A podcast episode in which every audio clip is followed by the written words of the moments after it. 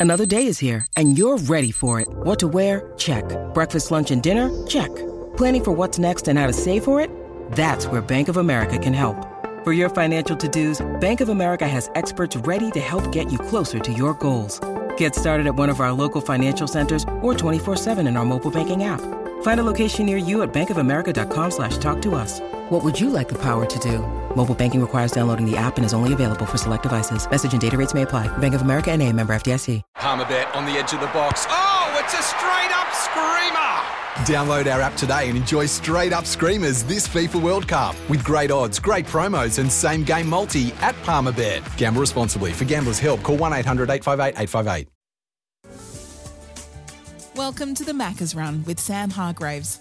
With special sauce and juicy beef, grab the one and only Big Mac at Macca's today. Good evening. Welcome to the Macca's Run. Jordan Canellis with you here on SEN. Good to be in your company on a Monday night to wrap up a big weekend of sport. That turned out to be a, a better weekend of sport than I anticipated. The shape of the ladder changed again this week with Carlton's loss and Richmond's win. The pivot points of round 20.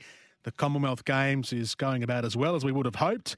While there were more uh, landmarks around the world in women's football, the special Ks in tennis, Kyrgios and Kokkinakis in the doubles, and in the UFC as well, just to name a few. But a pretty big weekend overall, and we're here to wrap it up on the Macca's run. Jordan Canellis here for Macca's. Try Classic Angus at Macca's today. You can send us a text 0433 98 11 16 for Tempur, a mattress like no other. You can give us a call on the Harcourts open line. Your move, your Harcourts, 1300 736 736. For the third week in a row, a Richmond game has been decided by someone impulsively playing on. However, this time they were the beneficiaries and it secured a win at the death rather than have it slip through their fingers. Darcy Gardiner's play on under pressure and subsequent turnover means the Tigers stay in touch and keep their season alive.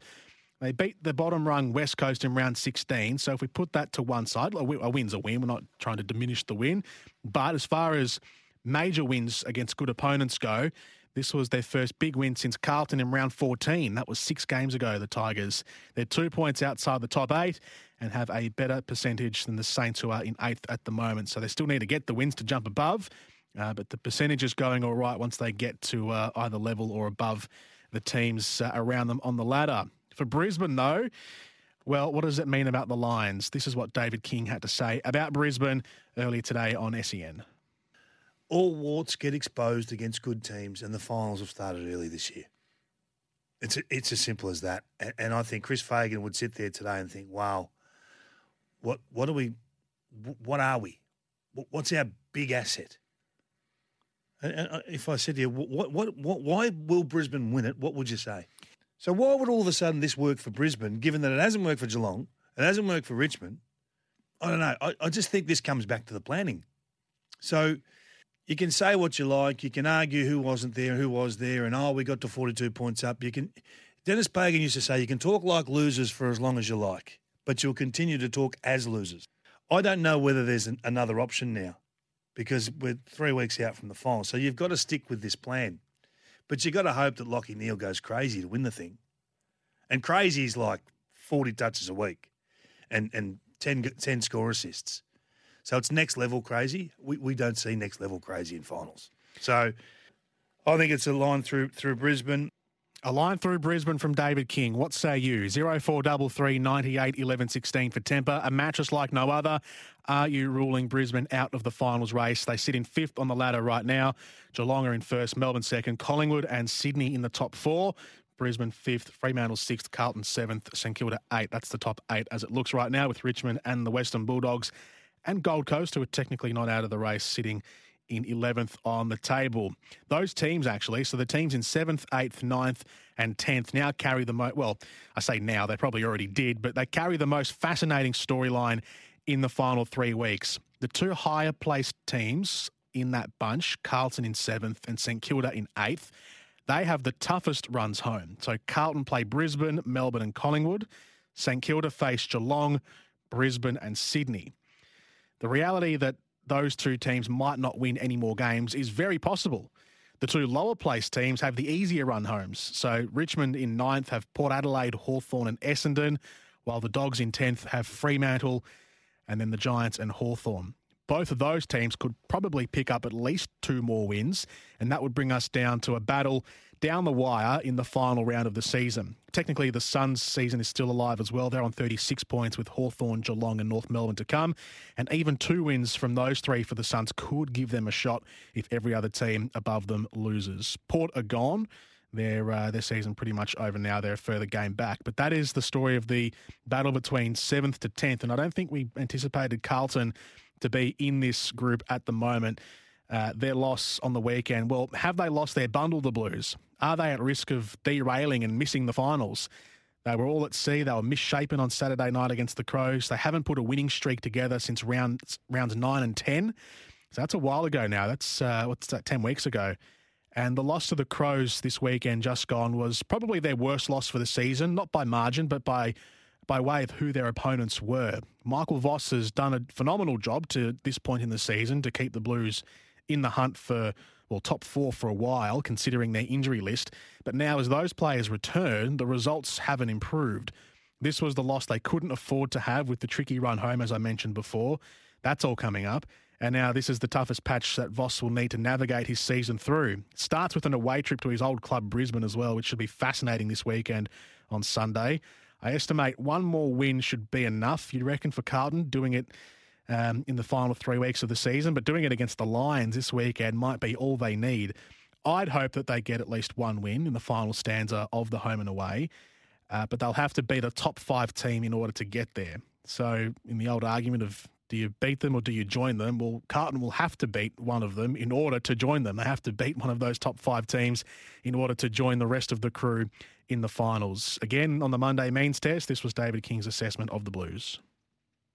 It was the most arrogant performance I've seen for a long time. They just thought they were going to turn up and they were going to get through the Adelaide Crows because of where they are on the AFL table. And I'm not saying the coach said that. I'm not saying the leader said that. They played like that. So how did it manifest in your eyes? Well, you can see it. I mean, there's, there's just it's just the desire indicators. You know, things like broken tackles, 23 broken tackles, which is the season high. They stepped through them, and it wasn't like they were walking through first gamers. It was Cripps. It was Walsh. Some of Walsh's defensive actions, he would, he would be embarrassed about at the review today. David King labelling the Blues as arrogant today. Blues fans, for you, which way will it go? Where does this last win come from? Does it come at all? I know a couple of uh, pessimistic Blues fans who don't think they'll win their final three games of the season. Brisbane, Melbourne, and Collingwood to be those final three games. Do you pick up one of them? Do you pick up two of them? Do you pick up none of them? Uh, which way does it go for you, Carlton fans? 1300 736 736. Your move, your Harcourts. That's the talkback number. You can send us a text 0433 98 11 16. Collingwood earned yet another narrow win this weekend. Admittedly, it wasn't a close thriller to the same level of some of their other games prior, as they swelled a sturdy lead to around about four goals by three quarter time. But towards the end of the game, well, Port did claw their way back and made them earn it with uh, some heart pounding final minutes. Another spirited win for the Pies. I like this Magpies team. I like their hunger. I like their tenacity. I like their tackling pressure. I like their flair. It's all represented in more than just Jack Ginnivan. While he might be the most clear embodiment of all those qualities, it's more than just him. He might be the barometer, but there's a crew that snap at the heels of their opponents. As a team, I don't know which way they'll tip, though. They've done extremely well to balance along this tightrope of a nail biting 10 victories, 10 straight victories. But which way do they fall once we get to September? Will they crash down in the finals when they face the reality of playing finals ready teams in September who are ready to crush any opponent in the name of achieving success, particularly if Collingwood keep in the top four? Uh, you're thrown into an environment where you can't really afford to flirt with conceding runs of goals and leaving things till too late. Or do they excel as a unit? Do they get better? Do they find that extra gear? Do they find that new level of mongrel once you get into the finals? I'm really intrigued by this Collingwood team because it feels like third on the ladder seems a bit too ahead of time. While it's great, and I'm sure Collingwood fans are absolutely enjoying it right now, and the, the winning run they've had, third on the ladder, no one expected this. Melbourne reaffirmed to us how good they can be when it all goes their way. Is one win in the wet away to the Dockers enough for us to rest easy on our judgment of the D's? Maybe not for some people, but for me, I'm, I'm pretty comfortable with the Demons and what they've done in the previous couple of weeks. That win on Friday transforms the, the look uh, of their form line to a more favourable one in recent weeks. So since the bye, Melbourne have had four wins in six games, including wins against Brisbane, Port, and Freo, and two interstate victories as well. Uh, but their run home is where we'll see the real demons. This is crunch time now for them to gather momentum and go into the finals swinging. They've got Collingwood, Carlton, and then away to Brisbane to finish the season. So Melbourne's finals really starts now. They've got, I mean, these next three games won't determine if they make finals or not. They're in, they'll make finals, but they're playing finals teams in the last three rounds of the season before actually getting to the finals. So this is a, a very important next patch here for uh, for the Demons. And if it doesn't work for Melbourne, then Sydney could be the ones to benefit. So they earned their fourth win in a row on the weekend. They've won seven of their last nine matches. If the Demons do end up stumbling in that run home, so Collingwood, Carlton, and Brisbane, just to re-establish for uh, for Melbourne, if they end up stumbling there, the Swans will be waiting, ready to pounce and maybe push for second place and a home qualifying final. They've got North Melbourne at home, Collingwood away, and St Kilda at home to finish the campaign, Sydney. Even if you don't consider the Swans as a bona fide flag threat just yet this season, they could be the ones to benefit from a lighter run home and end up slithering through the cracks to end up in second on the ladder by the end of the season. That would end up giving them great starting position for a deep run in the finals. It's kind of like, if you're a Formula One fan, it's kind of like a, a high to, to mid ranged F1 car qualifying on the front row of the grid out of nowhere. They might not be a fast enough car to go the journey and win the race, but that starting position could be enough to set them up for at least a top five finish and some pretty good points. That could be the Swans this season. They might not win the flag or win a prelim final. They might. There's every reason they could, but they might not. But they're giving themselves the best possible position. And if they make the most of a hypothetical demon stumble, this is all because this is just speculation. If the D's were to stumble, but that could be them. They could set themselves up for a home qualifying final in the best result. And then today, David Mundy announced his retirement. He'll finish up at the end of the season. He's currently the oldest player in the league. He's spent 19 seasons in the AFL. He'll finish up with at least about 375 games to his name. He's on 371 right now. He's a brilliant and honest footballer. He's the ultra professional and playing the important roles right up to his final days as well. Not one to have his career extended by playing elsewhere out of position for the last few seasons. He's been one of my favourite players uh, among the players outside of the team I support, and I think that's probably true for most football fans as well. 0433 98 11 16 to send through a text for Tempur, a mattress like no other. You can give us a call for Harcourts. Your move, your Harcourts, 1300 736 736. We'll take one call before we get to the break. Neil is with us from Port Mel- uh, yes, from Port Melbourne to have a chat about Brisbane. Hello, Neil. How's things? Very good, thanks, Shorty. Um, I did have a, a, a, couple of questions, though. I don't know whether you caught the game yesterday. Yes, um, saw most of it. I was just I was just querying. There was that umpiring decision where the the Brisbane player um, kicked the kicked the goal, and the umpire asked for a video review of whether the ball was touched. Yes, I think it was in the last quarter, and then when the video review came up, it showed that the ball had clearly crossed the line, and the commentary that came over from the uh, from the um, from the adjudicator said that the, uh, watching the video, the ball has clearly crossed the line before it was touched. But then the then the goal was reversed because they said they found there was an infringement when they watched the, the video. Is that correct?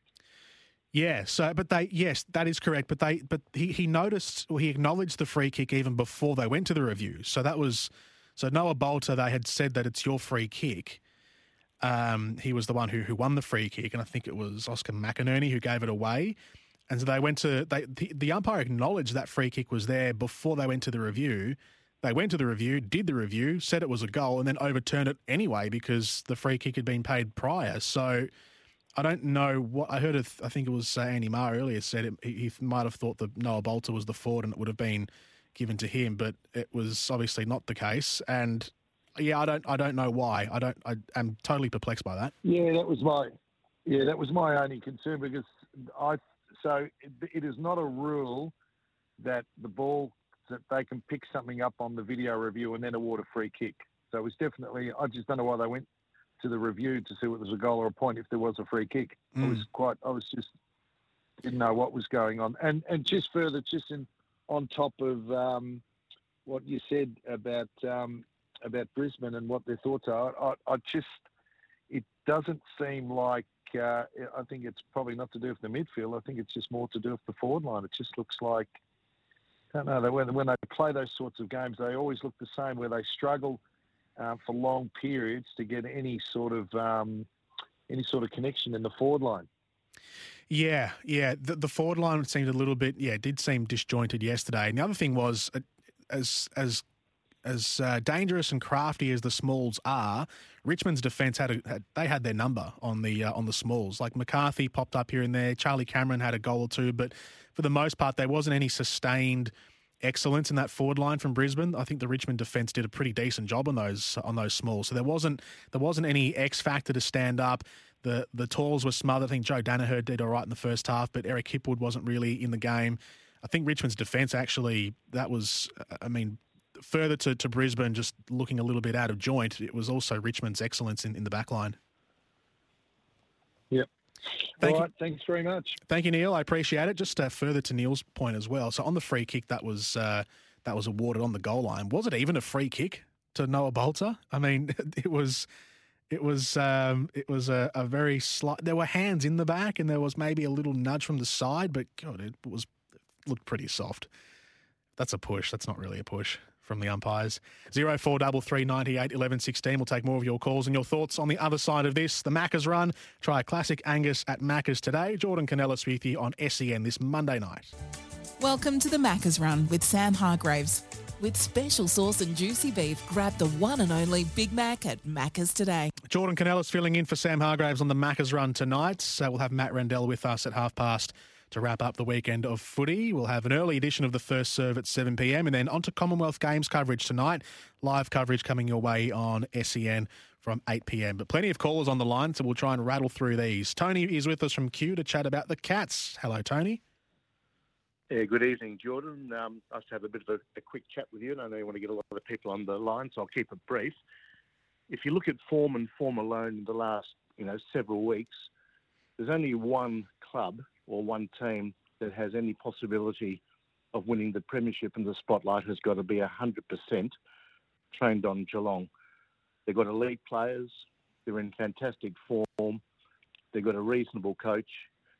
And uh, I can't see any reason why Geelong isn't a clear favourite to win the premiership based on all those considerations.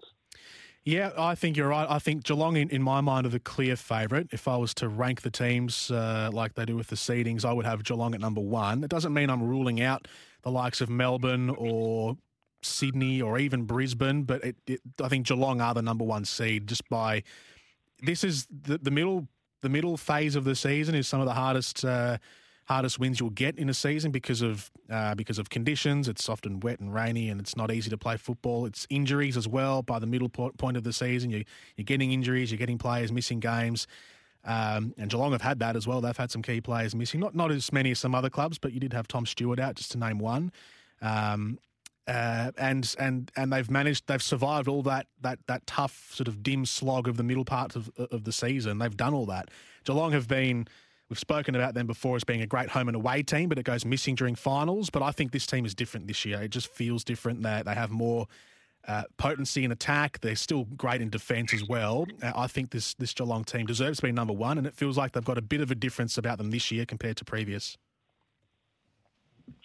I totally agree with you, Jordan. And uh, um, the issue is this: if they don't go on and become premiers this year, it would be catastrophic.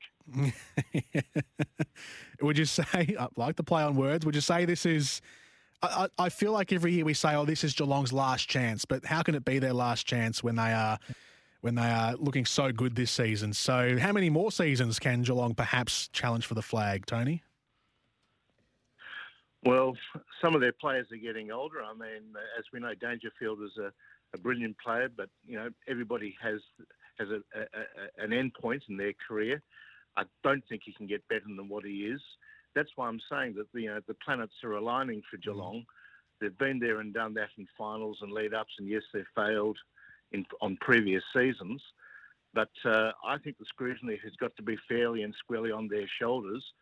Forget about the Collingwoods and the Melbournes and any of the others. Geelong, the spotlight has got to be on Geelong, and if they fail, it will send. Uh, it would just be a complete and utter disaster, as far as I'm concerned, because there's no team at the moment that has been so dominant across the board as Geelong. So if they've proven to be that good coming into the finals, and they'll make the grand, if they make the grand final, then I don't think they can afford to drop it. I Yep. really don't. Thank you, Tony. Appreciate it. Tony from Thank Q. you. Thank you. Tony from Kew on the Harcourts open line. Your move, your Harcourts. We've got time just enough for one more caller. Joe from Point Cook. Evening, Joe. How you going? Good. Uh, the Tigers on your mind.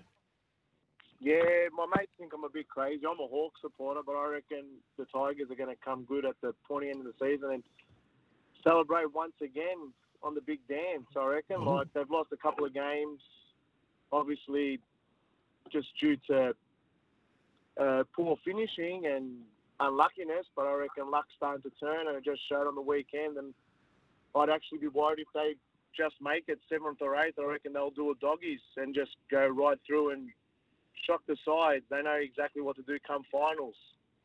Yes. And their players will be coming back prime and early.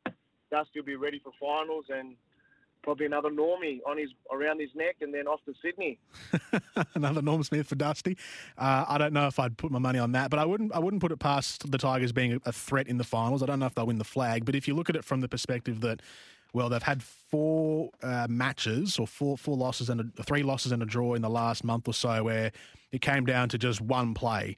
Um, that they could have swung the game to from being a, an adverse result to being a win, uh, then they'd be on 14 wins right now and they'd be in the top four. So if you're looking at it from that kind of view and you're being optimistic about it, then you can certainly take that view, Joe. But um, but then also the other way you could go, well, they should have won those games earlier in the match rather than just the final play of the game. So what about the rest of the 100 and you know 50 minutes of the match instead of just the last minute? They should have won the games earlier. But I appreciate your point of view, Joe, in Point Cook. The Maccas run here on SEN. Try a classic Angus at Maccas today. The Tigers, in the bottom four, or the bottom four of the top eight. So if they make, let's say they make it and St Kilda are the ones to miss out on the current ladder, the, the Tigers and Carlton will be the teams that I'd be most most concerned about. Macca's run continues next. Matt Rendell will be with us. Welcome back to the Macca's Run. Jordan Canellis with you this evening, filling in for Sam Hargraves. 0433 98 11 16 if you'd like to send through a text, as a couple have done. Uh, one says, The Pies will crash and burn. Nearly all of their victories were close and against bottom seven sides. Even lost to the Eagles, says one. So not f- uh, no faith shown in Collingwood for the finals from that particular SMSer. Uh, the Blues haven't lost two games in a row all season. They'll win this week against the flaky Lions. Travis says half the so called experts didn't have Geelong making the final eight at the start of the season. And Ross says, uh, do teams who play other teams lower on the ladder and win stumble into high positions? Flawed as the draw is, a team's position is the result of a year's work, not the last few rounds. The Swans have played and beaten Geelong, Melbourne, and other top teams earlier in the year. David King rates the Swans as second seed right now, says Ross. I'd probably use the word stumble more as a uh, as an analogy or a metaphor or whatever you want to say, just because at the start of the season and for the most part of the, the first half of the season, we were all establishing sort of Geelong, Melbourne, probably Carlton to a point as well, Brisbane, as and then Fremantle, who had a great start to the season as their as our top four. So it was more the fact that probably uh, more accurately, other teams had had stumbled around Sydney, but um, the point I was making was they kind of just ex- ended up in the top four um, uh, when we might not have expected that totally from the start of the season. So that's that's the point, probably with a bit more accuracy, I was trying to make, because we didn't totally expect Sydney to be right here, right now, but here they are, and potentially. Everything goes their way, finishing second on the ladder, which I don't think many people would have predicted at the start of the season or even mid season. Matt Rendell is our expert on a Monday night here on the Macca's Run. Try classic Angus at Macca's today. Evening to you, Matt. How's things? G'day, Jordan. How you going, Marty? Missed you yesterday morning. Uh, Dave took your spot on Footy SA, uh, but we uh, we had a great morning. I'm sure he was great as well. He's a professional DK. Mm. He is. He is Dave Kennedy. He, is, he was excellent. Went smoothly. Excellent. Uh, let's chat about the weekend's footy and some of the. Mm. Yeah. Uh, there was Where do a, you want to start? Well, there was a bit of there was a bit of shuffling, wasn't there, in the way the ladder is, and I don't think we, uh, no one really expected or anticipated Carlton to be almost in a race for the eight now. They're sitting in seventh on the ladder, Yeah. and they've got a pretty tough run home.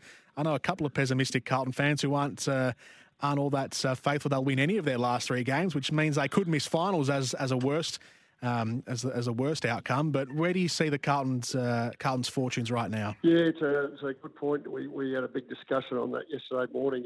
Um, Adelaide's pressure rating, uh, herbs and spices from Champion Data that no, they won't tell us what it means or how they work it out. Uh, their pressure rating was 270 odd uh, Adelaide against Carlton. Um, really hard to deal with a pressure rating of that high, that high. Uh, Carlton, and they couldn't deal with it. Uh, we saw the week before Swans had 300 plus against Adelaide, and Adelaide produced a 288 in the second quarter. So we know they're capable of putting a lot of pressure on. Uh, put, Carlton weren't ready for Adelaide's pressure. Um, now, if I said to you that uh, Cripps and Walsh get 40 plus possessions each and they still lose, yeah, that's a bit of a worry for me, Jordan. Uh, but the two blokes who played super well uh, was uh, Butts and Murray playing on um, and Mackay or Mackay. Mm. Um, they really, I know uh, kicked a couple, but you know they were loose balls on the ground. He never got on the lead. He never took a mark.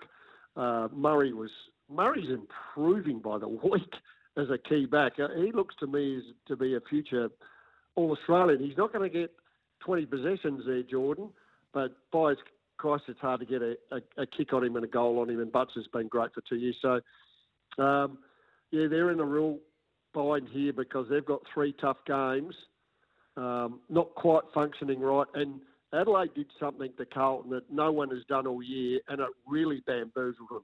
They put Keays onto Saad. So Saad playing as a running back and he's been killing it really. They put Keays on him and, and Saad had no idea how to play on Keays. Keays is really fit in the runner. Saad's endurance is not his strength. His pace is his kicking and that. But uh, a really interesting move. I'm going to watch and see if other clubs do this mm. because he is the springboard out of defence and it really bamboozled him on the weekend. Uh, Keays was virtually BOG, I would have thought. Kick three, gave probably a couple away, but he was dangerous up there. Really interesting watch that one um, with Carlton. They need to find someone else to help Saad get the ball out of the fence. David King today said Carlton were arrogant. Did do you feel like they almost uh, walked into that game expecting to win? No, he, he spoke about. Um, I saw. I read that about uh, uh, broken tackles and all that, and you know from some of their senior players. Uh, I'm not so sure the arrogance. The Crows have been playing like this for quite a while. Mm. High tempo, lots of pressure, numbers around the ball. They are a dangerous side to play against, and I, you know, the Swans even felt it last week. I mean, they dominated. What they kicked nine goals to two in the first quarter. It got back to three goals, and Swans were panicking. So, I think Kingy, because he's potted their list unmercifully with Kane Cornes, I think he's just underestimated the uh, the Crows. I reckon they're way better than their position on the ladder tells you. The Tigers were the other ones who helped shape that uh, that battle Ooh. for the top eight, and as one of our text messages says, uh, he says a lot of experts keep saying you wouldn't want to face Richmond in finals. I think this is. Uh, the re- I think these are the reasons why, but why would you? Can you please expand? And he goes on to list um, some of the the close losses and close wins that the Tigers have had. Uh, they've been in all games in the last quarter except for uh, Melbourne, Ooh. says this SMSer, which is all all factual. Uh, should teams still fear Richmond and why? Yeah, they should. Um, I, I, assume Dusty comes back in the next couple of weeks. Looks like Grimes is out for the finals if they make the finals, which is a major blow. Yeah, they have got uh, they have got backup there, so uh, Balta can go back there um, and help out. He did ruck forward, I think, on the weekend. So uh, they've got their key forwards back. Uh, Bolton's in. Um, Dusty's the key here. So they can get him back. I don't know where he's at. Uh, they're not saying much. Uh, they need him back badly. Um, and if they get him back and Grimes comes back to the finals here, you don't want to play. Oh, my, oh, geez, they've been a funny side, haven't they? Look, they were seven goals down, looked like they were going to go by 20. And then um, they come back and win the game. I don't know if it was so much them or so much Brisbane who uh, were a little dis- disappointing in the play. They really didn't want to lose. They didn't want to lose Bailey at a crucial time. And God, I don't know what they were doing with their medi sub, having Fort as a medi sub. yeah. um, needed a runner because they, they lack runners, Brisbane. You know, they've really got the two blokes in their team who can break open or run lines is Zorko and, and Bailey, and they don't they didn't want to lose Bailey. They haven't got anyone else really who can break the lines.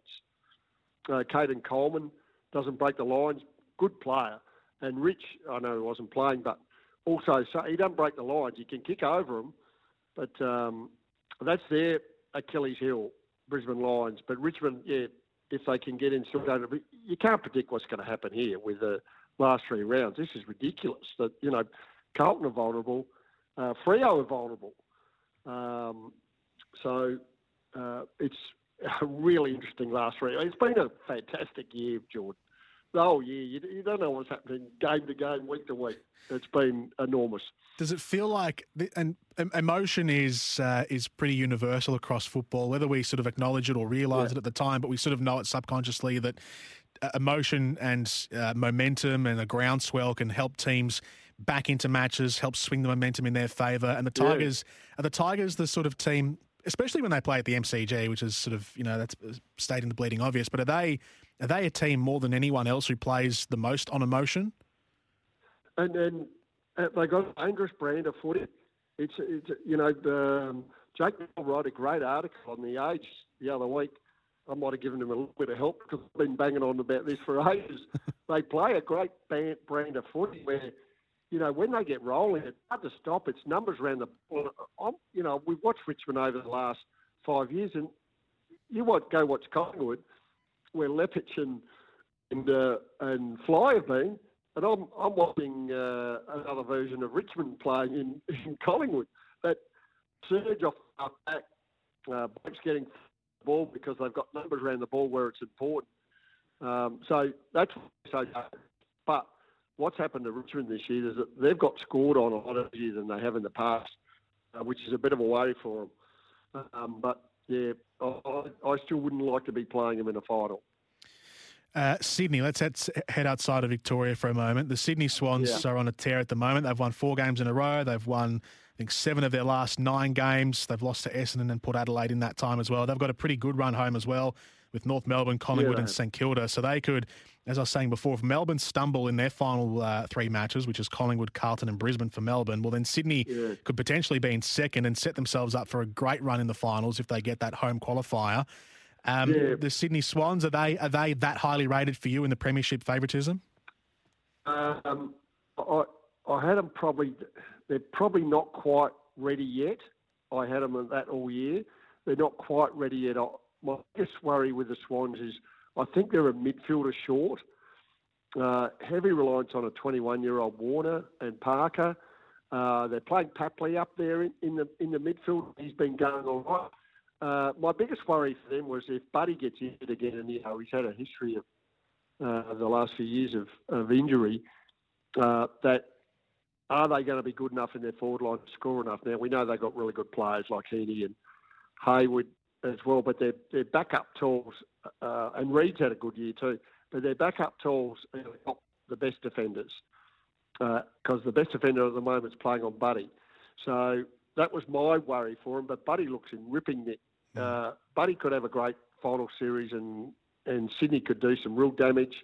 Um, they need the McCartin brothers to hold up and Rampy, so they lost all those blokes last year with injury. So obviously, uh, didn't play. Rampy missed the whole year.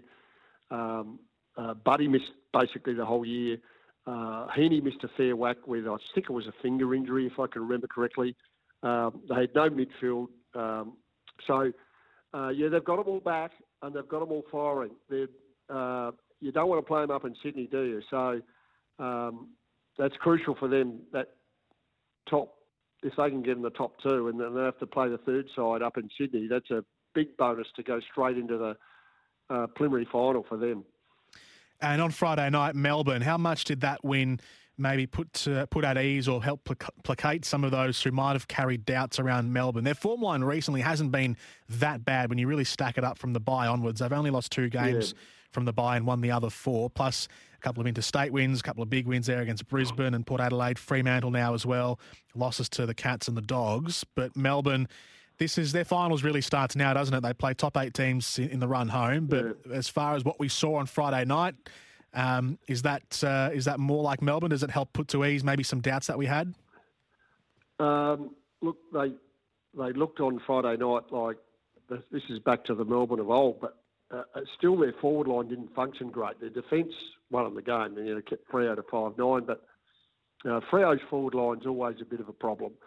So um, you know their defence has been great all year, and their midfield's been super, but Freo looked to me like uh, uh, Brayshaw and Serong. You know they're 21, 22 year olds have shouldered a lot of the responsibility. Mundy a little bit, and Brodie, which didn't see coming, but they just haven't got enough mids, Freo, to carry this through the end of the season. Uh, they're doing a super job, but they're, they're minus that, and their forward line, well, Taberner's horribly out of form. Lobb's hot and cold. Walters is hot and cold. Um, they, they really haven't got enough there to cause some havoc. And these these defence is great. They, they played them on, on a break the, the Freo forward line. Uh, that was too easy for them. Their forward line's still a major worry. They can't get any tools uh, going there, but I'm assured that Tom McDonald will be back before the final. So we thought that he might be off for the year, but I think he's going to be back before the finals. He's crucial now. Um, ben Brown will play next week, I think, which probably means Weideman comes out. But uh, Ben Brown, McDonald, Fritsch, and they're back to their premiership winning forward line uh, at the right time of the year, and this is the time of the year they really played their best. And just uh, Saints is the interesting one. Yeah, just quickly, Saints is the interesting one. The ball, they're in the eight. The ball's in their court. They're hard to read. Uh, Rat for Hannebery playing on the weekend, but I did a little bit of homework here, Jordan. Hannebery's played. If he plays the last three games, uh, don't count finals. It means he's played 20 games in five years. This is his fifth year, I think. There. Yeah. Yep. You know what it's worked out to? Two hundred thousand a game for Hannebery. Two hundred large a game for Hannebery if he plays the last three of the year. Uh, Actually, I didn't mind him on the weekend. I called that game. I thought he was uh, he was. Yeah, no, he's okay. He was. Yeah, he went in a million miles an hour. Playing as hard yeah, as nails no, as always. He, he, was great. The bit I saw was when there were crossovers and it.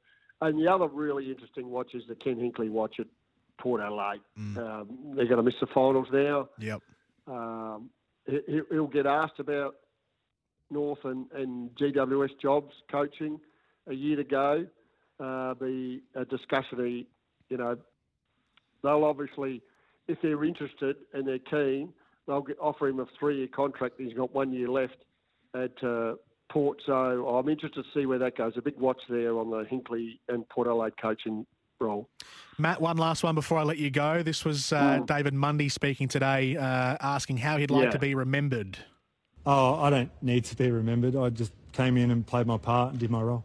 A simple answer for a straightforward but effective footballer who yeah. probably went understated throughout his entire career. He'll end up playing uh, about 375 games or so, depending on how deep the, the Dockers go in the finals. But um, a word on David Mundy, his career. For me personally, I don't, oh, I don't follow the Dockers, but he's he's one of my favourite players outside of the team I support. Yeah, you got to love that bloke. Uh, you just love his demeanour, the way he goes about it. You know, how many 375? Is, is he ever played a poor one? I can't remember him playing a poor one. He might not have been a star, out and out star, but, um, you know, like, uh, oh, he won. I think he, he did pole one in, in Brownlow one year, but he puts in week in, week out. That's all you can ask of anyone. Uh, he's a credit to himself, how well he's gone. And uh, uh, is he more of a favourite son than Pav at Freo? Oh. Uh, possibility. Possibly. I've got a, um, my, my producer's a, a Docker son. supporter. Hang on, is is David Mundy uh, more of a favourite son than Pav? Yes or no? Yes, thumbs up from the Dockers producer here. Thumbs up. Okay. Yeah, I thought as much. I mean, he is so loved by. You, you, know, you've had a great career when the opposition people love you to death. Yep. Um, and um, credit to him. We're going to miss him. Yeah. Uh, love. You know, that uh, that hairstyle hasn't changed much, uh, and uh, it's going to disappear pretty quick, I think. Matt, uh, always a pleasure to have a chat to you. Thank you very much for joining us, and uh, we'll speak again soon. Thank you, Jordan. Matt Rendell with us, uh, our Monday night expert here on the Macca's Run. And you can send through your text messages 0433 98 11 16 if you have any final thoughts. Thanks to Tempur, a mattress like no other. And uh, thank you to Link, who gave us the all clear as well from a Dockers perspective, our producer here on the Macca's Run. We'll take our final break here on SEN. Jordan Canellis with you. Uh, send through your text messages. We'll head around the globe and see what's been happening around the sporting world uh, to wrap things up on the Macca's Run tonight. First serve coming up next, and then we take you to Birmingham for the Commonwealth Games from 8 p.m. Eastern Standard Time here on SEN. So we're just over an hour away from getting uh, you to the live coverage of the Com Games. That'll be later on, the first serve after this, but one more segment of Macca's Run next. Welcome back to the Macca's Run. Jordan Canellis here, finishing things up for you. The first serve not far away uh, on SEN. The Com Games live coverage coming your way from 8 p.m. right across the nation on SEN. You can uh, tune in at uh, any time when the games are on, obviously. It's not on during the day. Uh, but during the night, if there's other programming on, it'll always be there for you on SEN Fanatics. So you can listen on the app. Couple of bits of uh, some highlights from the weekend of sport all around the world. England won their first major football trophy in 56 years this morning. Now, I have no personal ties to England, no family there. I've never lived there. I'm not English by any by any uh, lineage, so this means nothing to me directly. But I stayed up until 5 a.m. this morning watching the English women's football team, the Lionesses, uh, do what the men's team have repeatedly failed to do since 1966 and win a tournament. Uh, they took out the women's Euros with a 2 1 win in extra time against the powerhouse Germany. If you can get to the highlights, check out the first goal from Ella Toone, a 22 year old who had the audacity to outrageously chip the goalkeeper uh, to open the scoring for England. And then the wild celebrations when they won the trophy with its coming home, uh, blaring out around London at long last. But more importantly for this match, it was played in front of 87,000 people at Wembley Stadium. It was on mainstream TV all across England and has been the centre of the footballing world and at the centre of English culture and life for the last week through the knockout phase. English and European celebrities and former footballers and everyone else was tweeting about it, commenting about it. It sets things up nicely from our perspective for the World Cup next year in Australia and New Zealand. The quality of football has reached another level in Europe time zones makes it a bit difficult to watch uh, international football, both men's and women's, in the middle of the night. But from the last time I checked in with what the European nations were doing uh, in the women's game, which was at the Olympics last year, to now, I've become far more worried as a Matildas fan for what awaits the green and gold on home soil in 12 months. Hopefully, what happens this morning serves as a wake up call for our coach, Tony Gustafsson, to set things in stone for Australia and quit experimenting with the Matildas this close to a World Cup. The Com Games enjoyed its first weekend, and Australia are blitzing the field. Uh, my sport of choice yesterday was track cycling at the Velodrome, where there's a new Richo man about town, Matthew Richardson, the 23 year old from WA. He rode himself into gold in the sprints uh, against the best sprint cyclist in the world, Nicholas Paul from Trinidad and Tobago. Emma McKeon won the, her 11th gold medal to be the most successful Com Games athlete of all time and is rapidly hurtling towards becoming one of Australia's greatest ever athlete, full stop. And for the rest of the sport on the weekend, the Special Ks had a triumph in Atlanta. Kyrgios and Kokkinakis defeating the other all Aussie pair of Kubler and Peers to win another doubles trophy, but I'll let BP tell you more about that after seven. Uh, the Melbourne Storm halted a four game losing streak. They were victors finally this weekend over the New Zealand Warriors, but the upsets were the Eels over the Panthers and the Tigers upsetting the Brisbane Broncos.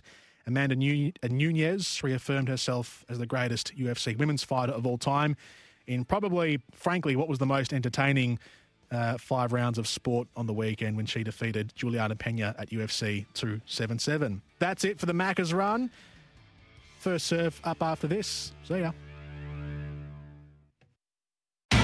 It's Tyre Power's Big Footy Final Sale. To kick things off, you can get the power to buy three and get one free on selected Toyo passenger car and SUV tyres. Tyre Power's Big Footy Final Sale can't last. Visit tyrepower.com.au now.